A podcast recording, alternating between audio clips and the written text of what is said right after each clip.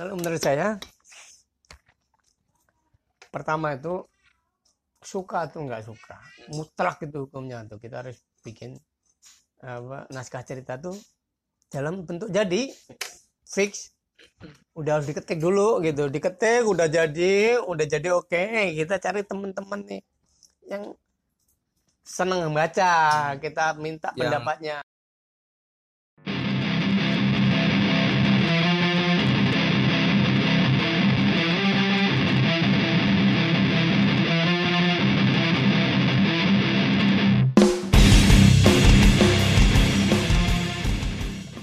Nah, kita minta pendapat dia itu seobjektif mungkin tuh. Hmm.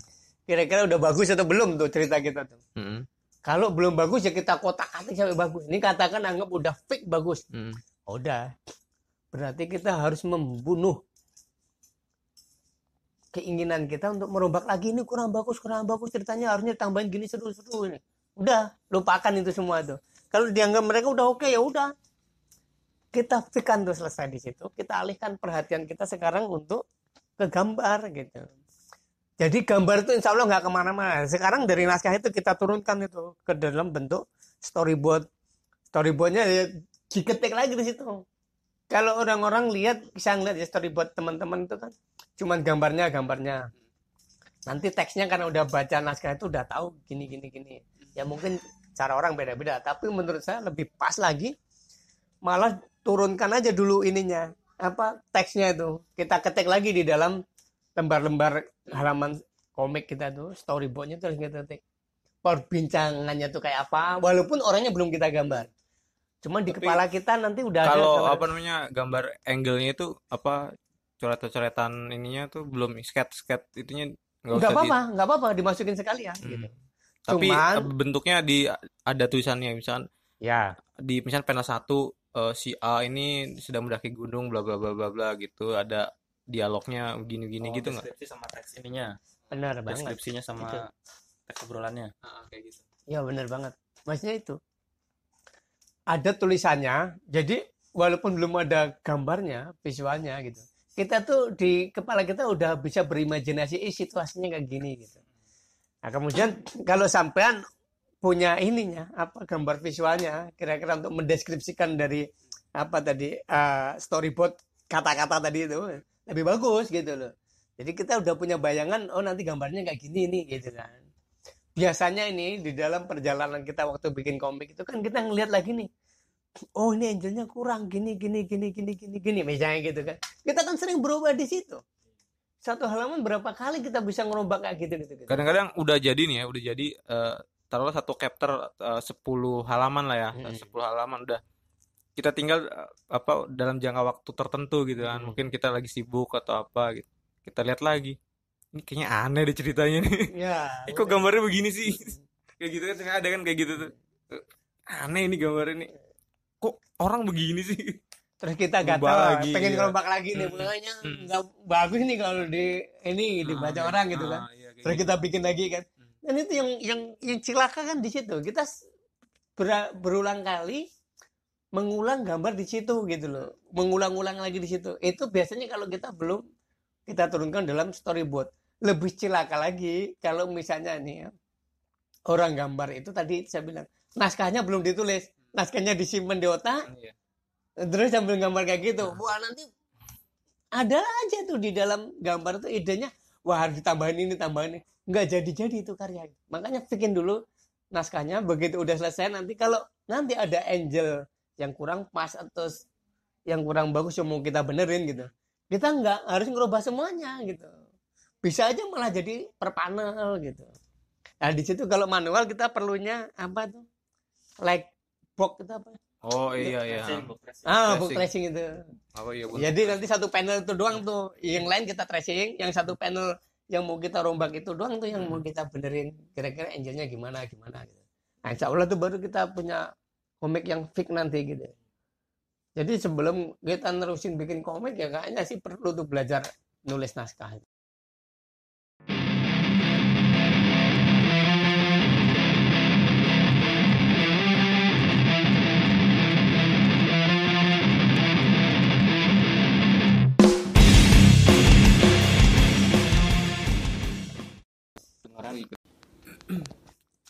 Kalau dalam gambar itu kan kalau kita bikin komik Heeh. perspektif itu adalah salah satu hal wajib soal teknisnya teknis gambar tapi tetapi nih ya ini kalau menurut saya kalau kita terlalu textbook terhadap perspektif itu Hmm. Gambar kita kaku gitu. Kita tahu kan perspektif itu sebetulnya ada enam kan? Mulai dari perspektif satu titik dua titik tiga titik empat titik sampai enam titik. Enam titik itu udah kayak bumi aja tuh. Ya bulat gitu kan kalau kita ngeliat ya Nah, kalau kita lihat nih pada umumnya kita gambar kebanyakan rata-rata cuman pakai dua teknik perspektif itu adalah teknik perspektif satu titik sama dua titik. Di komik ya rata-rata itu. Mau pandangan atas pandangan bawah rata-rata pakai itu gitu. Cuman nih kalau kita ngelihat gambarnya si siapa namanya? Kim Jong Gi nah, ya gila itu. Gila kan? Gambarnya dinamik banget. Iya, kita iya, bisa iya. ngeliat orang dari ujung ke ujung gitu. Hmm. dinamik kok bisa digambar kayak gitu gitu campur aduk gitu campur ya aduk sekarang kalau kita ngeliat ya perspektif dua titik ada orang di depan sama di belakang yang di paling depan yang foreground Heeh. kalau kita tidak atur posisinya Hmm. kalau sejajar lurus Hmm. nah, ini misalnya apalagi kita bikin satu titik kita bikin gambar dua orang Hmm. tampaknya tampak dari agak sedikit ke atas gitu Hmm. itu yang di depan itu akan ketutup bayangan dari yang yang di depan eh, tadi yang itu depan. gitu kan Nah, makanya gambar harus kita geser kita putar sedikit biar yang orang kedua ketiga kelihatan kan, iya gitu. benar ah. tapi kalau empat titik itu karena dia sudutnya kita hampir kayak separuh bumi gitu ya kan titik empat titik kan bisa dilihat orang pertama kedua ketiga itu nanti kayak apa berdirinya 180 derajat satu ke kiri satu ke kanan tapi Iya. kelihatan oke gitu loh nah itu yang bisa yang sering dipakai Kim Jong Gi gitu bisa dari atas di bawah gitu atas bawah ah, ya ah. nah itu ternyata kalau kita perhatikan ke dalam panel-panel komik Mm-mm. gambar itu bisa dinamis dan bisa mengeksekusi dengan baik beberapa view Mm. yang tadi sulit kalau kita bikin pakai apa titik titik dua Satu, titik hilang ah. tadi ya misalnya tadi tadi itu ah, Hmm. Kita posisi orang di warung. Hmm. itu kan biasanya gambarnya banyak orang. Kita mau pakai apalagi satu titik, titik, ya kan? satu titik itu berarti kita cuman bisa bikin dia ngejejer ke kanan atau ke kiri ya? Kalau kalau satu titik. Ya satu titik kanan ke kiri atau depan belakang kan? Ah, depan belakang.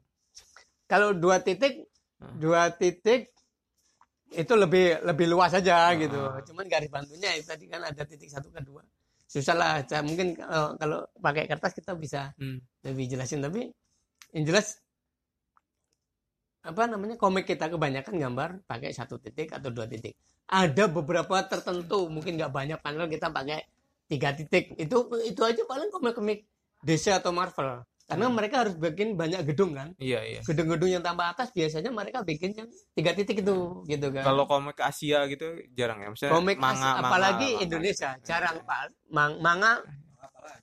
Manga apalagi tapi kalau komik Indonesia tuh yang eh, klasik-klasik kan dia cuman kotak gitu juga kayaknya perspektifnya nggak terlalu gimana gimana ya gitu ya. satu titik. Satu titik sampai dua titik. Tapi mereka tetap pakai perspektif.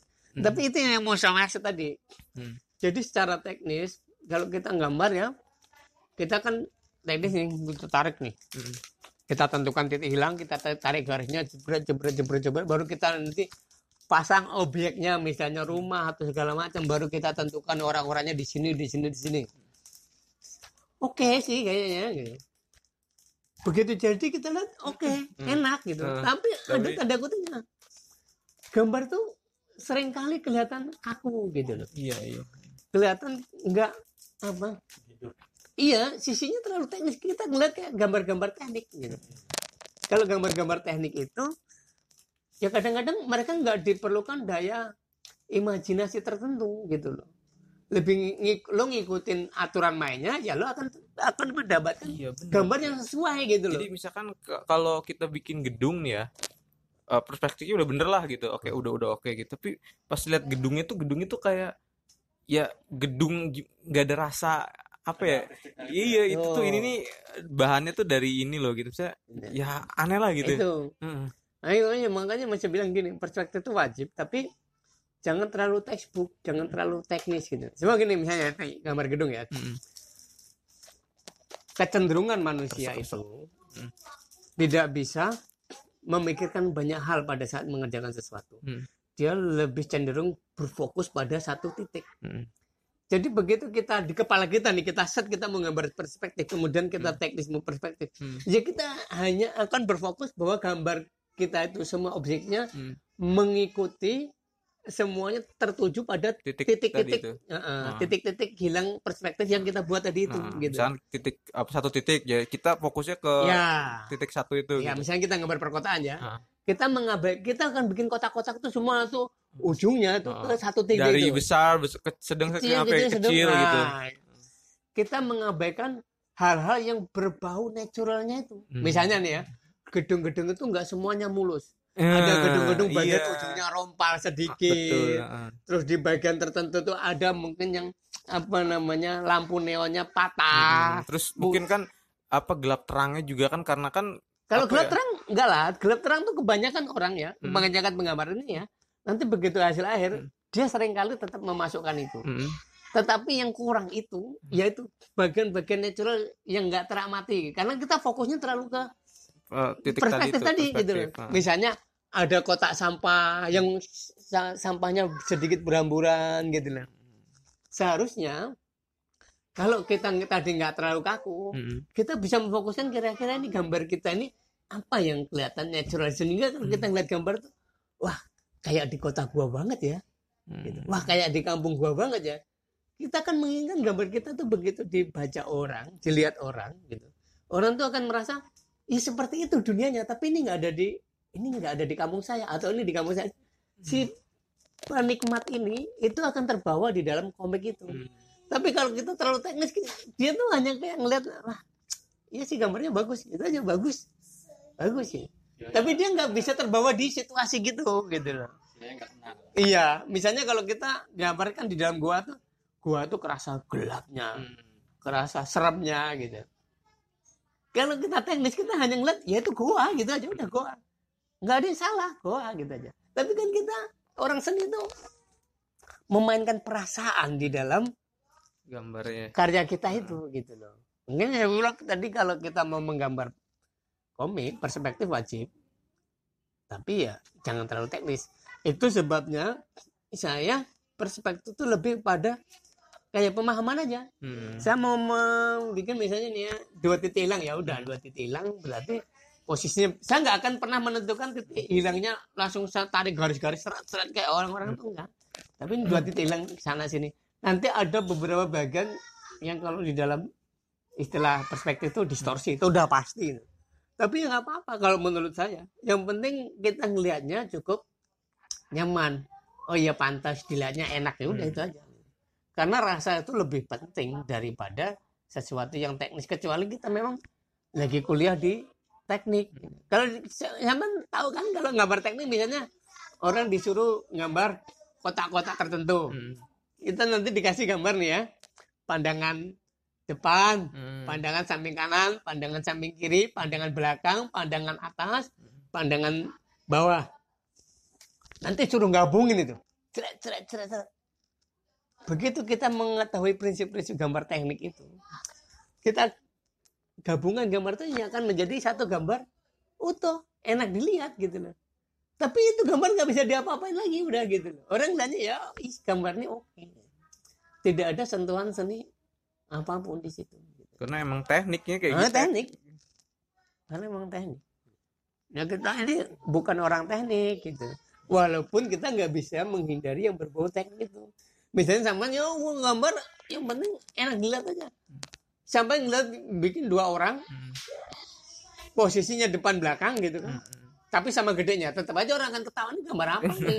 Mana ada depan belakangnya orang sama gedenya Iya, sejajar gini gitu kan. Gitu kan. Kita kan tetap membutuhkan teknik teknisnya perspektif tadi. itu. bahkan kalau kita bikin komik ya ini si A sama si B ini si A nya ada di sebelah kiri gitu kan kiri pembacanya gitu kan yang si B sebelah kanan Nah ini gimana gimana caranya nih orang-orang tuh sadar bahwa ini ya tetap di sini walaupun uh, perspektifnya atau gambarnya di panel berikutnya tuh dia ada di beda gitu ya, ya kan gitu. ya. nah itu Gitu itu tuh kan kayak gitu. itu itu itu itu itu teknik perfilman lagi masuk tuh Nah, walaupun ada- ada perspektifnya maksudnya gini kan kita permainannya kepada kameranya nih mm. kameranya kayak kita putar nih kameranya nih Iya, Set. kayak gitu. tapi orang tetap nyadarin Membawa bahwa posisinya tuh nggak berubah Ah, ah, gitu ah, ah. posisinya nggak berubah orangnya cuma diputar aja tuh gitu Ah. yang tadinya sejajar sekarang diputar jadi depan belakang gitu kameranya Hmm. mutar gitu Atau enggak ah, mungkin ada bisa yang ngebantu tuh dia benda-benda di sekitarnya gitu kan. nah, Nah, ini si Ani berdiri di samping tempat sampah misalkan. Nah, puter nih kameranya nih Ya. gitu. Loh, kok tempat sampahnya ada di sebelah kanan tapi si B-nya di sebelah sini. Oh iya bener kan dari belakang liatnya Nah, gitu kan kayak gitu. gitu. Gitu kan. Jadi diputar kameranya gitu kan. Itu juga aduh emang pusing ya bikin-bikin komik gitu. Itu itu seninya di situ kang gitu tapi kalau kalau mau pakai TV putar-putar kamera memang mutlak harus ada clue-cluenya itu gimana Lu? Iya kalau komik tuh emang paling komplit sih materinya dari film, naskah segala macam kan emang paling banyak perhatian di komik sebenarnya. Ketimbang gambar ilustrasi kan cuman sekali itu jadi udah gitu. Maksudnya tuh ya gitu.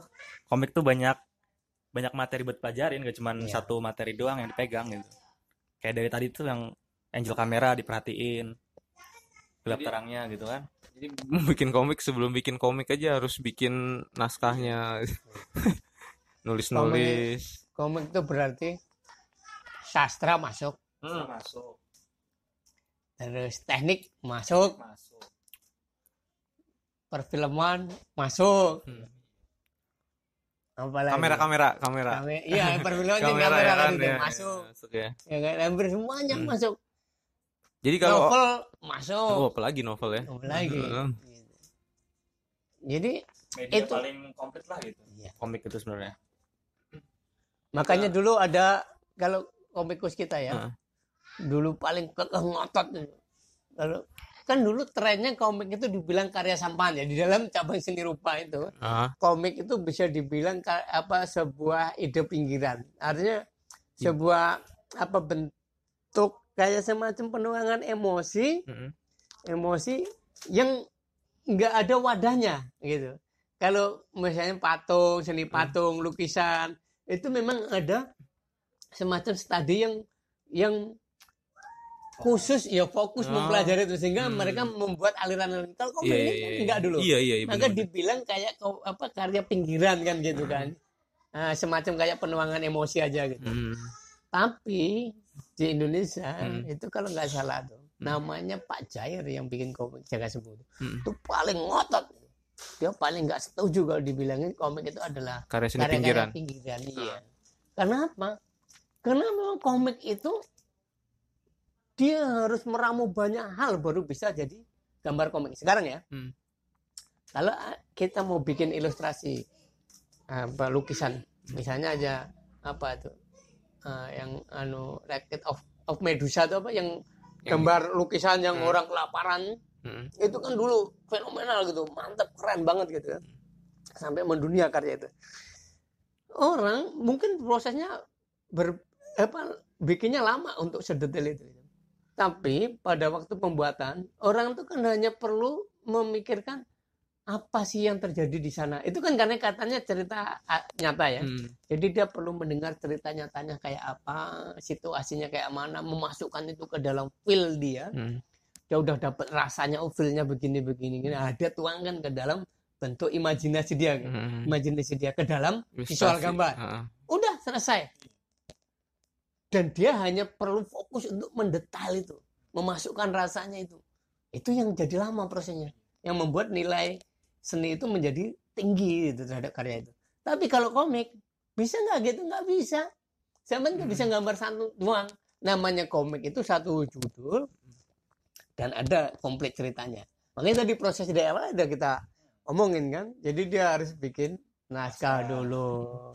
Naskah dulu baru kita nanti menuangkannya ke dalam bentuk gambar kalau masalah riset ya nggak usah ditanya begitu kita mau gambar kayak gitu kita menentukan lokasinya di mana kita pasti cari risetnya tuh gitu. Ini dia paling komplit lah gitu. Belum lagi di sana di dalamnya tuh ada seni literasinya juga. Maksudnya bagaimana kita nyusun kata-kata. Nah, iya, benar. Jadi, bisa- Eh, waktu pas orang baca itu ada balon teks itu kan Mm-mm. baca itu kok begini sih paling nggak kita ngerti bahasa Indonesia lah gitu kan Ya. yang baik dan benar gitu kan apa titik komanya gitu Ya. kan kayak gitu jadi biar oh biar Iya, enak gitu loh iya. dibaca tuh pokoknya enak lah. Apa yang mau kita sampaikan tuh kerasa ke pembacanya. itu juga baru nggak sih ternyata kalau kita ya bukannya ini ya tapi saya kalau misalnya kemampuan bahasa Indonesia kita eh taruhlah bahasa Indonesia kita waktu sekolah nilainya rendah lah udah dijamin balon teksnya juga acak-acakan Iya, benar, benar, benar. Soalnya, Tapi ya gimana soalnya komik itu apa ya? Lebih mengkerucut untuk nyampein suatu pesan. gitu. Benar. Kalau lukisan kan dia bisa multi interpretasi lah gitu. Ah, Pemahamannya bisa macem-macem.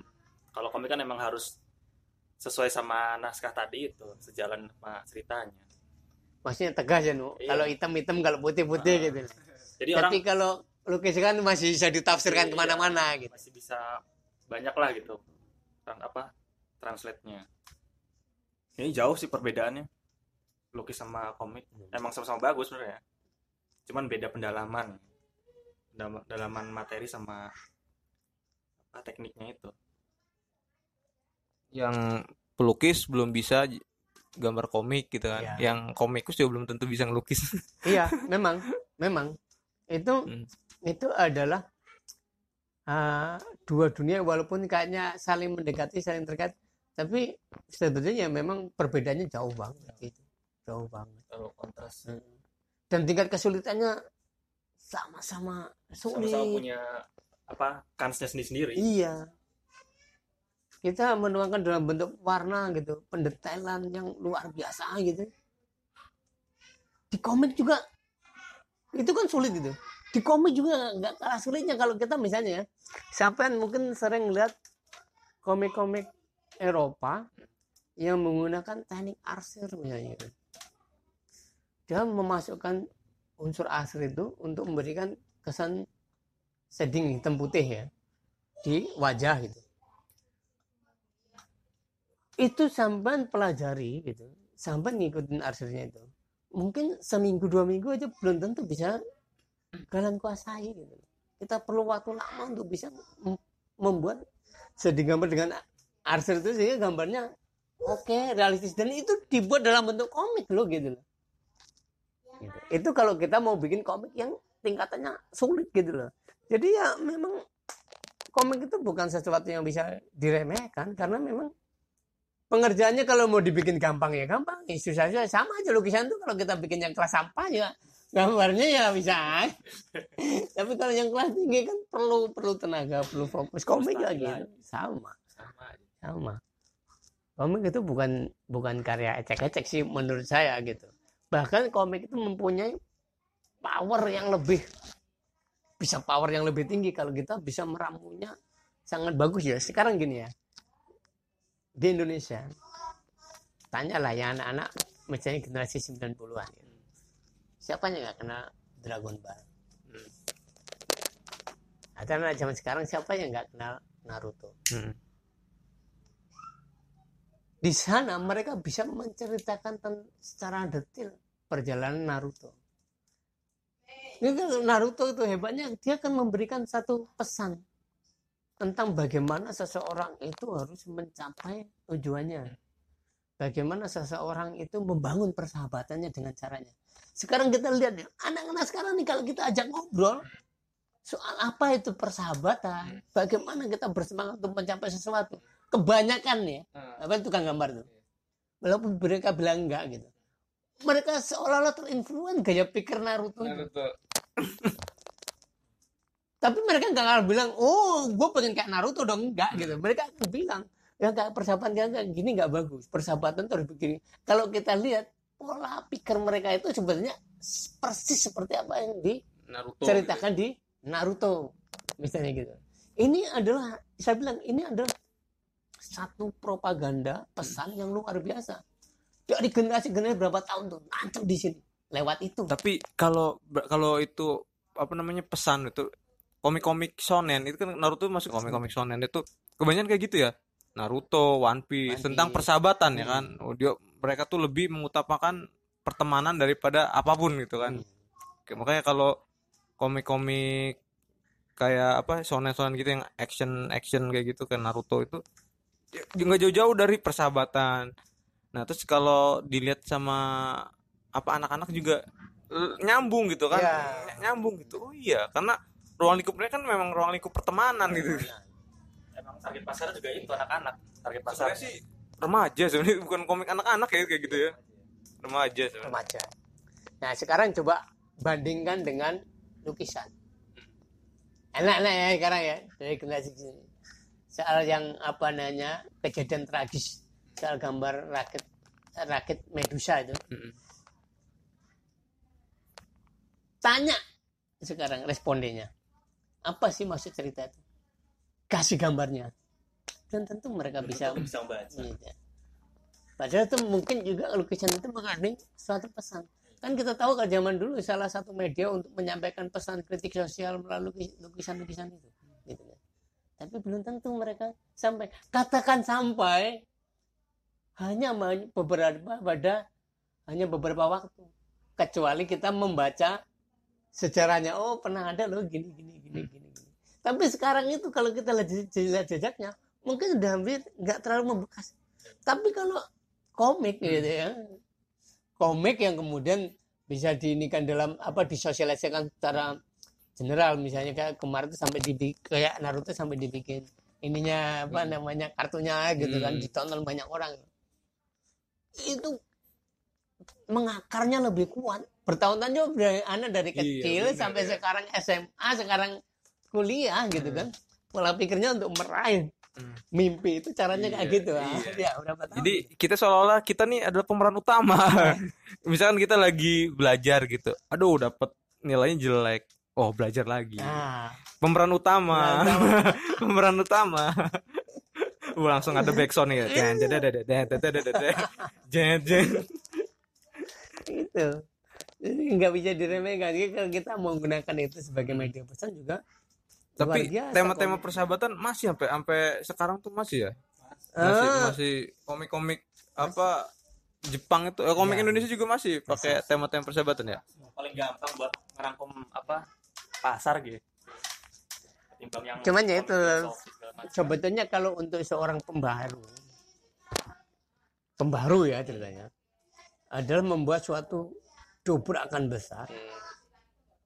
Bahwa banyak hal banyak sisi lain yang bisa kita kuak untuk kita berikan legasinya kepada masyarakat. Iya segala macam. Ini kan lagi misalnya ya orang menceritakan soal persahabatan. Orang mencer Naruto menceritakan bagaimana seseorang menggapai mimpinya gitu kan. Kan banyak hal sisi positif yang bisa kita kupas tapi harus menarik. Misalnya bagaimana seseorang itu harus mengabdi kepada negara kepada masyarakat. Kan nggak tren makanya nggak dibikin. Kita kan banyak kan ekor tapi kalau kita kalau kita ngekor terus ya kita nggak pernah membuat suatu pembaruan gitu loh. Bisakah? Beranikah kita menjadi yang pertama untuk membuat itu gitu kan. Bagaimana cerita itu untuk bisa meledak gitu kan. Nah itu kan perlu seni tadi itu feel kita. Meramu cerita itu menjadi menarik supaya orang ikutin ceritanya. Oh cara ngabdi yang baik begini misalnya di pengabdian. Atau misalnya cara orang berjuang membela negaranya biar tumbuh nasionalisme. Kita bikin komik yang bikin setiap saat dia berusaha untuk memberikan hidupnya kepada negara kepada masyarakat misalnya gitu. Kayak tema olahraga gitu. Jepang udah banyak juga itu ya. Cuman saya ngelihatnya sih lebih ke ini ya. Walaupun untuk olahraga olahraga itu hanya media aja. Hmm. maksudnya yang pengen disampaikan di sana pesannya itu adalah bagaimana si tokoh ya, si tokoh utama itu meraih jalani hidupnya. Ya mencapai misinya gitu kan. Jarang orang berusaha mengu- mengutamakan bahwa misalnya Hmm. poinnya itu fokus ke bolanya itu loh Oh iya iya, Nah, iya, gitu iya, iya. bagaimana bola itu misalnya mendunia gitu kan gitu enggak mereka lebih ke misi Saya ke tuh- tokoh utama Ah, baca komik olahraga basket aja ya. Saya tuh baca ti- ini karena dulu sih ya. Slam Dunk, saya dulu baca tuh Slam Dunk. Ada satu lagi tuh eh, crossover kalau nggak salah ya crossover itu kalau nggak tahu lupa sih judulnya crossover sama satu lagi tuh nggak nggak terkenal sih Eh Fake no Akatsuki nah dari Fake no Akatsuki dulu deh. Fake no Akatsuki itu ceritanya sama sebenarnya persahabatan. Mm-mm. jadi dua temen sejak kecil pengen main basket bareng bla bla bla bla bla. Akhirnya ya, ya kayak gitu. Jadi antara si namanya Akatsuki ini Mm. pengen selalu bareng sama temennya ini. Tapi terpisah karena beda kelas. Maksudnya Ah. si ini kan senior kelasnya Mm-mm. orang-orang jago dia sebenarnya jago. Tapi yang lainnya nggak jago gitu tuh. Gimana Mm-mm. caranya dia biar bisa uh, main basket bareng lagi. Kumpul lagi. Kumpul lagi. Ya persahabatan lagi temanya Ya, itu. kan terus ada lagi ya, crossover. Nah crossover ini dia jago. Dia jago main basket keterima di eh, SMA favoritnya yang jago basket. Ditolak sama dia. Karena ngelihat wah ternyata begini itunya apa namanya orang-orangnya sombong Mm-mm. saya lebih mirip apa yang nggak jago basket tapi persahabatannya kuat Mm-mm. ditolak yang SMA yang SMA favorit tapi Slam Dunk agak beda Slam Dunk agak beda main basket cuma gara-gara ah, cewek yang Ya, apa namanya ya, ya. Ya. cewek yang apa namanya ditaksir itu eh, demen ini apa namanya pemain si siapa nih Rukawa kan si siapa Haruko tuh kan si Hanamichi suka sama si Haruko Harukonya suka sama si Iya. si siapa namanya Rukawa wih gimana nih gue juga harus jago main basket itu kalau dari sisi cerita pesan tuh kayaknya paling lemah itu itu malahnya Dunk itu ya. Tapi itu lebih ke kedua komik Tapi itu menariknya, lebih menarik ya. itu ditambah gambarnya gila Hmm. Takehiko Inoue kan udah ah, udah gila lah gambarnya lah. Sebenarnya dari sisi pesan lemah, Hmm, tapi paling iya. menarik. Menarik, Nah, menarik, itu dia ya. aja tuh sebenarnya itu juga sebenarnya satu poin yang perlu kita catat Hmm. iya. lebih baik sedikit beda daripada lebih baik Iya. Daripada sedikit Kita lebih baik. punya Ya, sesuatu yang si menarik. siapa kan. Subasa juga ceritanya bola ini ya tentang pertemanan pertemanan Iya. juga walaupun sebenarnya lebih ke apa ya dia tokonya terlalu su enggak terlalu kayaknya Subasa itu udah paling jago sedunia itu tuh ngelihatnya wow. Nah, semua jurus adalah jurusnya dia gitu. Dia kan jurus itu copy paste. Eh, s- mis- kayak misalkan ada namanya lawannya Santana punya jurus over eh, roll overhead kick, rolling Iya. overhead kick. Dipakai sama Santana di babak kedua dia langsung bisa si Subasa yang ngikutin. itu kan Oh, udah super waduh, banget. ya. dewa banget si Subasa ini. Semua jurus di dunia adalah milik Subasa. Subasa itu udah paling jago nih. Hebat. Tapi ya itu tadi itu semua kan kebanyakan nyeritain ke tokohnya ya gitu kan. Memang belum pernah sih juga belum belum sih saya atau mungkin saya belum baca bukunya. Mereka mempublikasikan sesuatunya itu loh gitu. Jadi tokoh-tokohnya cuma pengantarnya aja. Misalnya misalnya nih, misalnya bola tuh belum populer misalnya gitu. oh iya Jadi mereka menceritakan berapa betapa menariknya bola itu gitu loh. Beberapa tokohnya itu hanya hanya dijadikan apa namanya peran untuk mempopulerkan bolanya itu. gitu. Kalau kan mau subasa, mau segala macam itu kan tetap yang dieksplor kan sebenarnya tokoh-tokohnya gitu. Medianya itu justru kayak basket atau bola itu untuk untuk memberikan penambahan penguatan terhadap merekanya gitu terhadap tokoh utamanya. Itu yang belum pernah. Ada tuh saya pernah baca tuh komik. Ini buatan kalau nggak salah masih buatan Takehiko Inoue. Jadi bola basket ini apa Pak yang cacat itu loh. Di atas kursi roda. Hmm. Ini baru baca volume satunya sih. Ya kis sama aja ceritanya sih anak berandalan bla bla bla gitu. Terus ketemu orang dan anak apa anak cacat itu di kursi roda tapi jago main basket gitu. Berarti tokohnya lagi dong Nah, Tata. iya, tapi ceritanya sama-sama kayak si Hanamichi itu Hmm. sebenarnya sih. Cuman beda ini aja gitu. Nah itulah. Itu tantangan sih sebenarnya buat tukang gambar kita kayak kita gitu. Cuman ya itu tadi sih. Kita nanti pada akhirnya akan dihadapkan pada dua sisi. Sisi idealisme atau sisi komersialitas itu. Itu dua hal yang harus kita hadapi dan harus kita pilih. Harus kita pilih. Dan itu biasanya sesuai nama kondisi tukang gambarnya. ya. Ya tinggal gambarnya kondisinya fit, keuangannya mantap, ekonominya mantap. pasti bisa jadi Pasti bisa idealis. Dan dia akan menyerang habis-habisan itu. Orang yang selalu berpikir komersil gitu. Karena dia udah backup Aman. finansialnya Ya, kuat ya. Udah amat. Sebaliknya nanti yang misalnya ininya apa namanya materinya kurang kurang gimana Apa pun lo harus dilakukan agar demi jadi uang. itu Misalkan ah nggak apa anti bikin komik-komik apa tentang semangat udah banyak gitu.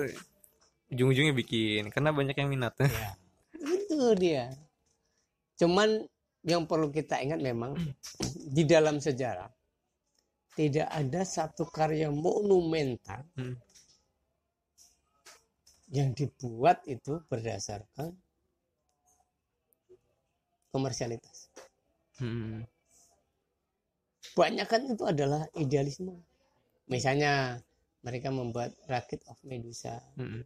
Eh, mereka misalnya apa bikin lagi eh, Mona Lisa, si siapa namanya Da Vinci dan lain-lainnya. Mereka menghilangkan komersialitasnya itu.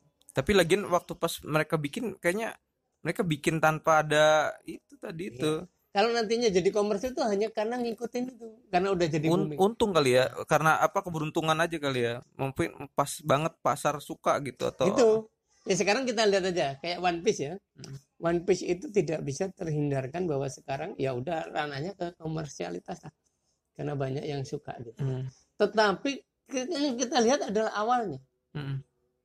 apakah karya itu sebenarnya diluncurkan karena komersialitas ataukah karena idealisme dari pengarangnya? Dia waktu bikin komik itu dibayar oleh satu ini satu instansi untuk gambar atau dia bikin sendiri keinginan sendiri ceritanya sendiri? Hmm. setahu saya kan ceritanya sendiri kan. Dia punya ide sendiri cerita sendiri dibikinkan menurut dia bagus. Berarti kan dia main idealisme di situ. Diluncurkan. Ini Banyak ada orang iya ternyata banyak suka. Barulah komersil mengikut di belakangnya gitu loh. Dia jadi yang jadi monumental itu bukan karena komersilnya coba sampai aja gambar karena di ini kan orang sudah bikin orang gini gini, gini. ya belum tentu komersil. Tapi kalau ya belum tentu monumental maksudnya. Tapi kalau lukis dulu tuh dipakai media media kayak buat fotografi sih kan udah kenapa? pasti komersil kalau lukis mah dulu. Eh, fotografi gimana? jadi dulu tuh kan fotografi belum ada nah tukang lukis ini dibayar buat Oh. ngabadiin Iya, iya, momen iya. gitu Ah. kan